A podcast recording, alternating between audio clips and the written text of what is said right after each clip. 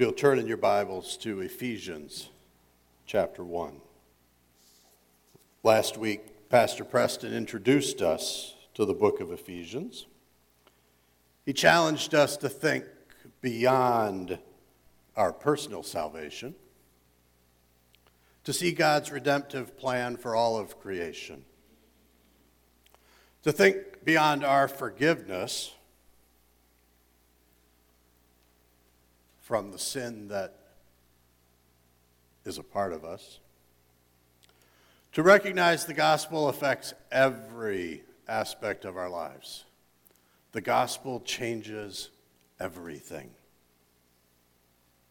Today we start in Ephesians chapter 1. We'll be looking at verses 3 through 14. Blessed. What, bless, what does blessed mean? Are you blessed when you have wonderful children, grandchildren, good health, nice house, great job, or retirement that you actually enjoy? Are you blessed when your health is taken away from you? When your house is hit by a tornado or just termites and mold and leaky water pipe? Leaky roof. My Webster's New Universal Unabridged Dictionary, that tells you it's big and old, um, says bless means a few things set apart or consecrate to holy purposes, to make and pronounce holy. Two, to make happy, to make successful, to make pro- prosperous, in temporal concerns. Four, to consecrate by prayer, say a blessing before a meal. Number five, to praise, to magnify, to extol. We have a tendency to focus on two to make happy, to make successful, to make prosperous, to feel good. Ephesians 1 talks about blessings we receive from God the Father and the Son and the Holy Spirit. Let's start in verse 3 with blessings from the Father. Blessings of the Father, He planned the church. And you and I are a part of it.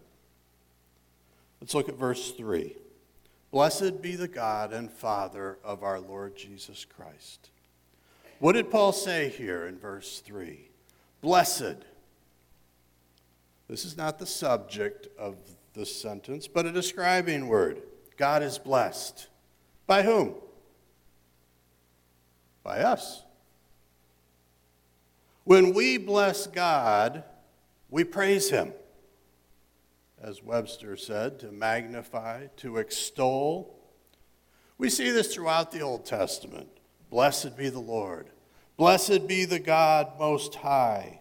Blessed be the Lord God of my master Abraham. Blessed be the Lord God of Israel. Blessed be the Lord my rock, and many more. We praise God for who he is. How great thou art. Here in Ephesians, we praise the Father like the Israelites did for who he is. Blessed be the God and Father.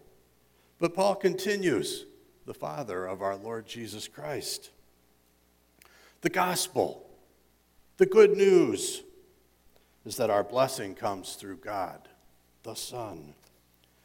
It's easy for us to just keep going, not stop to realize our the Lord Jesus Christ is God. That was a mind blowing thing for the first century Jews and Gentiles okay, I still struggle with the Trinity too. We studied in 1 Peter and then we studied in 1 John, and uh, we know that the early church uh, dealt with Gnostics and others who misunderstood who Jesus is. Some were getting it horribly wrong, and some still do today. Remember, Paul had spent three years in Ephesus. We see this in Acts 19. or maybe we don't remember. So let's review quickly. Paul's first missionary journey, probably 47 to 48 AD, so about 15 years after Jesus ascended into heaven. You could read about this starting in Acts 13. Paul and Barnabas were sent from Antioch, and they traveled from town to town, starting in the synagogues, then preaching to the Gentiles, being beaten, stoned, and imprisoned. All the fun things that make you feel blessed and wanted. They returned to Antioch in Acts 14, and they declared all that God had done with them and how he had opened a door of faith to the Gentiles. In Acts 15, they were sent to the Jerusalem Council, where the early church was dealing with how to incorporate this new part of the gospel that had been revealed. For God so loved the world meant more than just Jews. Who knew? With a letter in hand, they returned to Antioch, and the second missionary journey starts, probably from 48 to 51. We won't get into the split between Paul and Barnabas, but at the end of chapter 15, we see Paul and Silas setting off across land this time to revisit the churches, those assemblies of believers they had established on the first journey. They pick up Timothy along the way. We'll hear, we will hear more about him in the months to come. And we encounter a difficult verse in chapter 16, verse 6. It says, And they went through the region of Phrygia and Galatia, having been forbidden by the Holy Spirit to speak the word in Asia. Why did God keep them away from Asia? Verse 7 says, And when they had come up to Mysia, they attempted to go into Bithynia, but the Spirit of Jesus did not allow them.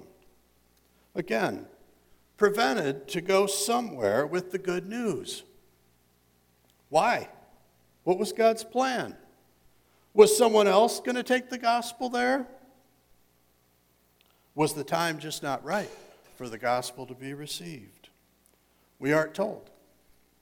But you might remember when we studied 1 Peter, Peter wrote to the believers in Pontus, Galatia, Cappadocia, Asia, and Bithynia. So the gospel did get there. Paul goes to Greece, the Macedonian call, you remember, gets beat up and imprisoned some more, and gets sent to Athens and Corinth, where he spends quite a long time, about 18 months, and meets Priscilla and Aquila, fellow tent makers. On the return trip to Antioch, he drops off Priscilla and Aquila in Ephesus and spends a brief time there. Finally, Paul has made it to Asia, but he leaves and returns to Antioch. Paul's third missionary journey, probably 52 or 53 to 57. Once again, Paul and his band travel through Galatia and Phrygia, starting in Acts 18. And this time, they're not prevented from going to Asia. Arriving in Ephesus in Acts 19:1, Paul found about 12 disciples who had only heard of John's baptism and didn't know about Jesus. When they heard, they believed. And they received the Holy Spirit, and they spoke in tongues, and they prophesied. He spoke for three months in the synagogue until resistance grew. And then he moved for the next two years, says he spent daily teaching at the hall or school of Tyrannus. Is this the first Bible school? We'll skip through the healing handkerchiefs, the seven sons of Sceva who got beat up by a demon possessed man, the book burning worth 50,000 pieces of silver, and the riot of the silversmiths. Come back and read these chapters, especially Acts 20 when he meets with the elders on his return trip to Jerusalem. And you'll better understand the context of this letter to the Ephesians. Paul's journey to Rome. We have to get Paul into prison in Rome so he can write this letter. Probably in the early 60s, so about eight to 10 years after he came to Ephesus, about 30 years after Christ ascended into heaven. And you can read all about that, Acts 21 to 28. Okay, back to verse 3. Blessed be the God and Father of our Lord Jesus Christ. Remember, Paul had spent three years in Ephesus. Oh, yeah, I said that before. Preaching and teaching. He had explained to Jews that Jesus was the Messiah they had been waiting for, looking for. He had explained to idol worshiping Gentiles that Jesus was the one true God, the creator of everything, and the Lord of our lives. The same unchanging God of creation had chosen the Israelites to glorify his name and be a testimony to all the world. The same God of Abraham, David, and the apostles had chosen people of every tribe and tongue to believe. And people believed in Jesus and were united in him. And the Holy Spirit came upon them, and they became the church. So here in verse 3, Paul says, Blessed be the God and Father of our Lord Jesus Christ. And they all know who he's talking about. Do you know Jesus? The Son of God, the Christ, the Lord, the head of the church. And do you know his Father? Let us magnify him. He is worthy of our praise who has blessed us in Christ. When God the Father blesses us in Christ, He favors us. He gives us something we didn't earn, something that's not owed to us, something that we're not worthy of. With every spiritual blessing in the heavenly places. Paul only mentions spiritual blessings here.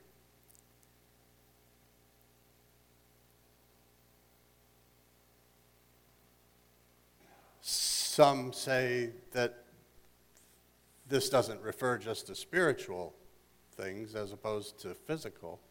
It refers to everything that comes from God. In any case, I want to emphasize the word every every spiritual blessing in the heavenly places. What are these heavenly blessings? Even as he chose us in him before the foundation of the world. He chose us. You know that. I know that. Let that sink in. He chose us. In him, in Christ, his Son, before the foundation of the world. Before creation, before I was a gleam in my mother's eye, before my mother was a gleam in, and you can keep going, He chose us. Why? That we should be holy and blameless before Him. We are chosen not only for salvation but also for holiness. We talked about holiness on Wednesday night at Gather and Grow. What does holiness mean? What does holy mean? Set apart, being set apart. A holy God planned for us as individuals and for us as a church to be set apart, to be different didn't use the word strange, he says different. Because God is not bound by time and because he knows everything, he knew we were going to sin. And he planned a way to deal with that sin. He already knew before we were created that he was going to send his son to redeem us. He chose us to believe in Jesus and to be made holy and blameless because of Christ's sacrifice on our behalf. Why did He choose us? For us to be holy and without fault. How do you and I respond? Pastor Preston last week encouraged us to not think I, but think we.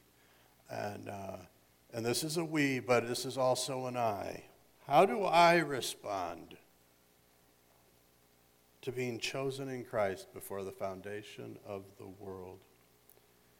It should be with praise and rejoicing. Praise because only an awesome God could even do this, could plan this, create this. Rejoicing because what more could we ask for than to be chosen by God?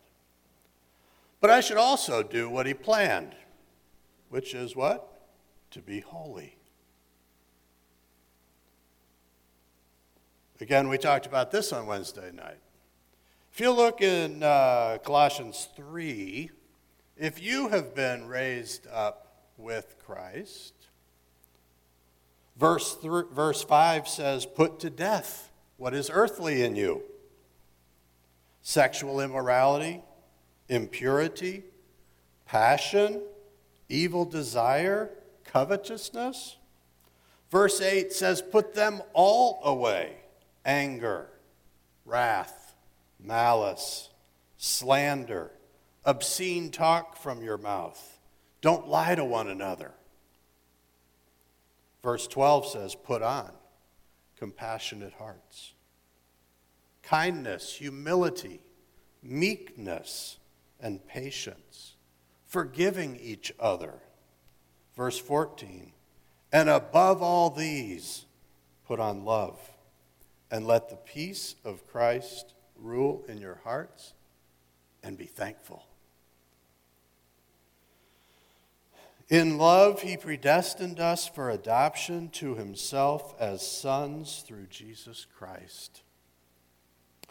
Not just set apart from the world around us, but chosen to be connected to God in the most special of ways, adopted as children through Jesus Christ. In love, God determined beforehand that we would be His forever. I want to borrow from John MacArthur. Human parents can bestow their love, resources, and inheritance on an adopted child, but not their own distinct characteristics. But God miraculously gives His own nature to those whom he has elected and who have trusted in Christ. He makes them his children in the image of his divine Son, giving them not just Christ's riches and blessings, but also his very nature. According to the purpose of his will. In love, God determined beforehand that we would be His forever. And that was His plan. Chosen, predestined, adopted. Why? To the praise of His glorious grace.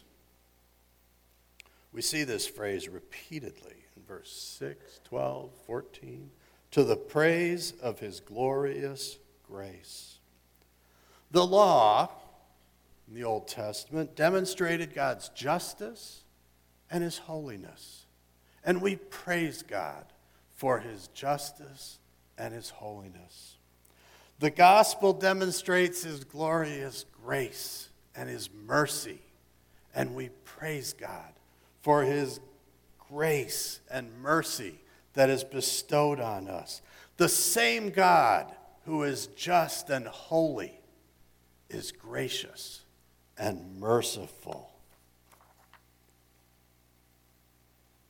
That grace with which He has blessed us in the Beloved. unearned favor, all the blessings we receive come through Jesus, the Son. So let's look at the blessings of the Son. He purchased the church. God the Father planned our salvation and adoption as sons and daughters. How did Jesus, the Son, purchase it? In him we have redemption through his blood. We were separated from God by our sins. A holy God can't be approached by sinful us. We know the wages of sin it's death. The price had to be paid. Jesus paid the price. We receive the forgiveness of our trespasses. Forgiveness means our sins, our missing the mark, our wrongdoing, our rebellion, our lying, our deceitfulness are taken away from us. Scripture says they're taken, as, taken away as far as the east is from the west. No more guilt, no more shame. We're forgiven according to the riches of his grace. Is his grace rich enough to pay for your sins after it's already been spent paying for mine? It is. Which he lavished upon us. Lavished. I love that word. The dictionary says to give readily in large quantities, to use up carelessly. The thesaurus adds some words heaped, poured, flooded, overwhelmed, inundated, gushed, overflowed, swamped, bombarded. I like the picture of sitting under a waterfall or a fountain, a warm one, of course. So, what did he lavish? Well, when I was diagramming the sentence, uh, technically, he lavished which? And I, you know, I could probably quote some Greek scholars that would prove to us that it refers to his grace but I wouldn't understand what I was saying either. Um, and I don't think that I would think any differently if you said, Well, I'm not sure if it's His grace or if it's His redemption or His forgiveness in verse 7. They are all the same sentence. We're talking about amazing grace.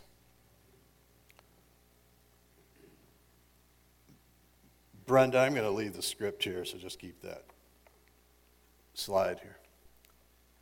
I said I love that word, lavish.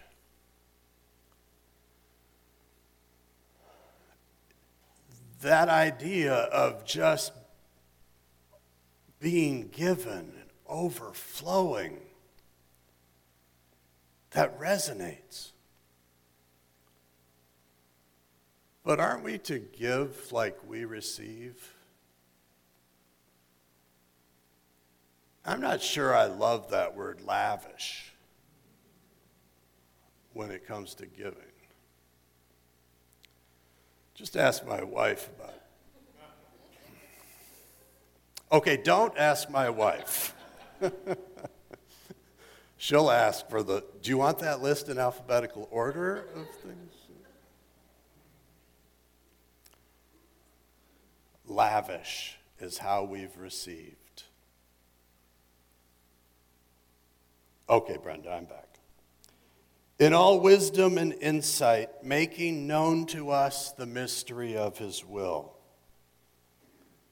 With his grace, he gave us the gift to understand his plan that he had, had previously not been understood, but had been his plan from eternity.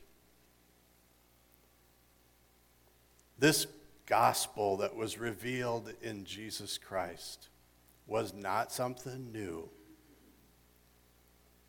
God planned it from eternity, according to his purpose, which he set forth in Christ as a plan for the fullness of time. That plan that he would send his son Jesus in the perfect time to live and die. That plan that Christ will return to finalize history at just the perfect time. To unite all things to him in heaven and on earth.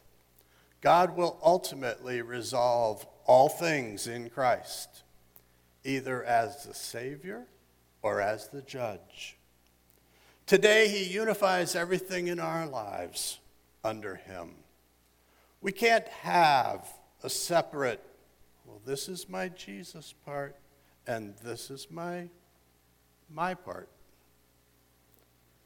We must not be Sunday Christians and weekday worldly.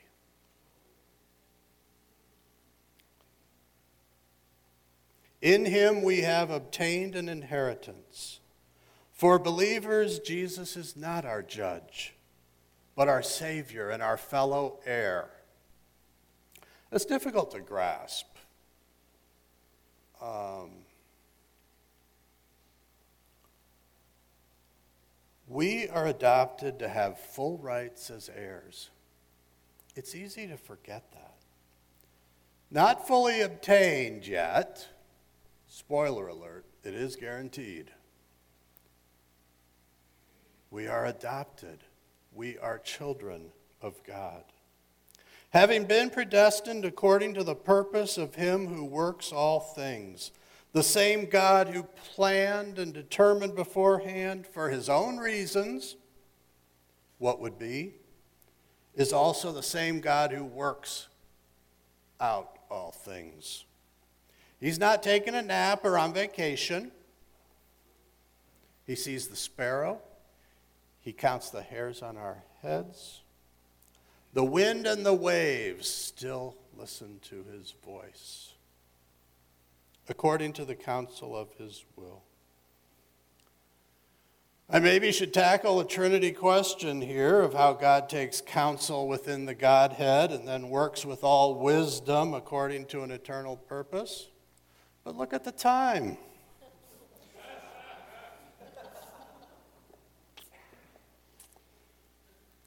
So that we who were the first to hope in Christ, we weren't the first to trust in Christ. And aren't you glad that when Thomas doubted and when Thomas believed, when he saw the marks in our Savior's hands and side, that Jesus said, and blessed are those who don't see and believe. Another translation says, We who first trusted in Christ. Trusting in Christ is where we start in our reconciliation to God. That our so that we who were the first to hope in Christ might be to the praise of his glory. God's glory is blessed, magnified, praised when we trust in Jesus Christ. In fact, the angels rejoice. God's glory is blessed and magnified and praised when we are adopted through Christ.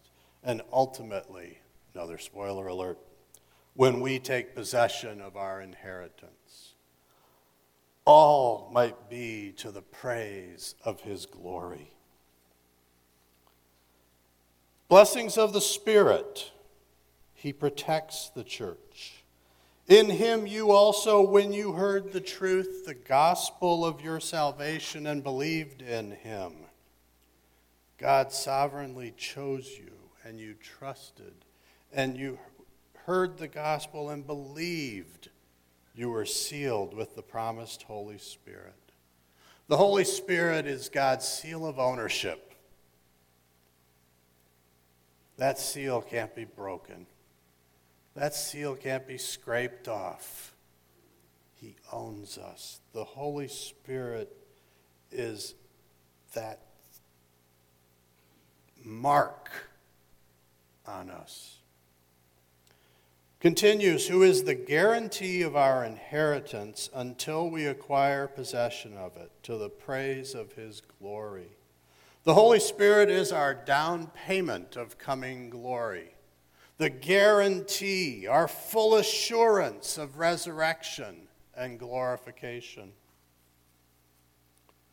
Jesus revealed the good news, the gospel. The apostles shared it and explained it. Have you believed it? If you have not believed the gospel, please don't leave. You don't have to wait a couple of weeks when we get to chapter 2 and read about being dead in your sins and needing to be made alive in Christ. You can do that today. If you have believed the gospel, you have been chosen, you have been adopted, you have been bought with a price. You have been sealed and guaranteed by the Father, the Son, and the Holy Spirit. You are called to be holy. Individually holy, and as a community of believers, to be holy. What will you do? What will I do? You don't have to wait either. You don't have to wait till we get to chapters 3 to 6 to 4 to 6 to be told how to do this. Be told what to do, what not to do, to put on the whole armor of God. Today, what will you do? Choose to be holy. I've asked Becca and Samuel to lead us in a closing song Same God. The God of creation, the God of Noah and his family, of Abraham and Sarah, of Naomi and Ruth and Boaz, of Hannah and Samuel, of David and Solomon, of the prophets, of Mary and Joseph, of Anna and Simeon of Mary and Martha and Lazarus, of the apostles, including Paul, of the lame man who was healed at the temple, of the people of Ephesus who repented of their sins and believed, of the founding families of Calvary Baptist Church 80 years ago, of Pat and Juanita of Curtis and Alice. That's my mom and dad and dearest mom and dad. I could go on for a long time here, but I'll just pause for a minute and let you, the God of He's the same God today, tomorrow, forever. And we need him now.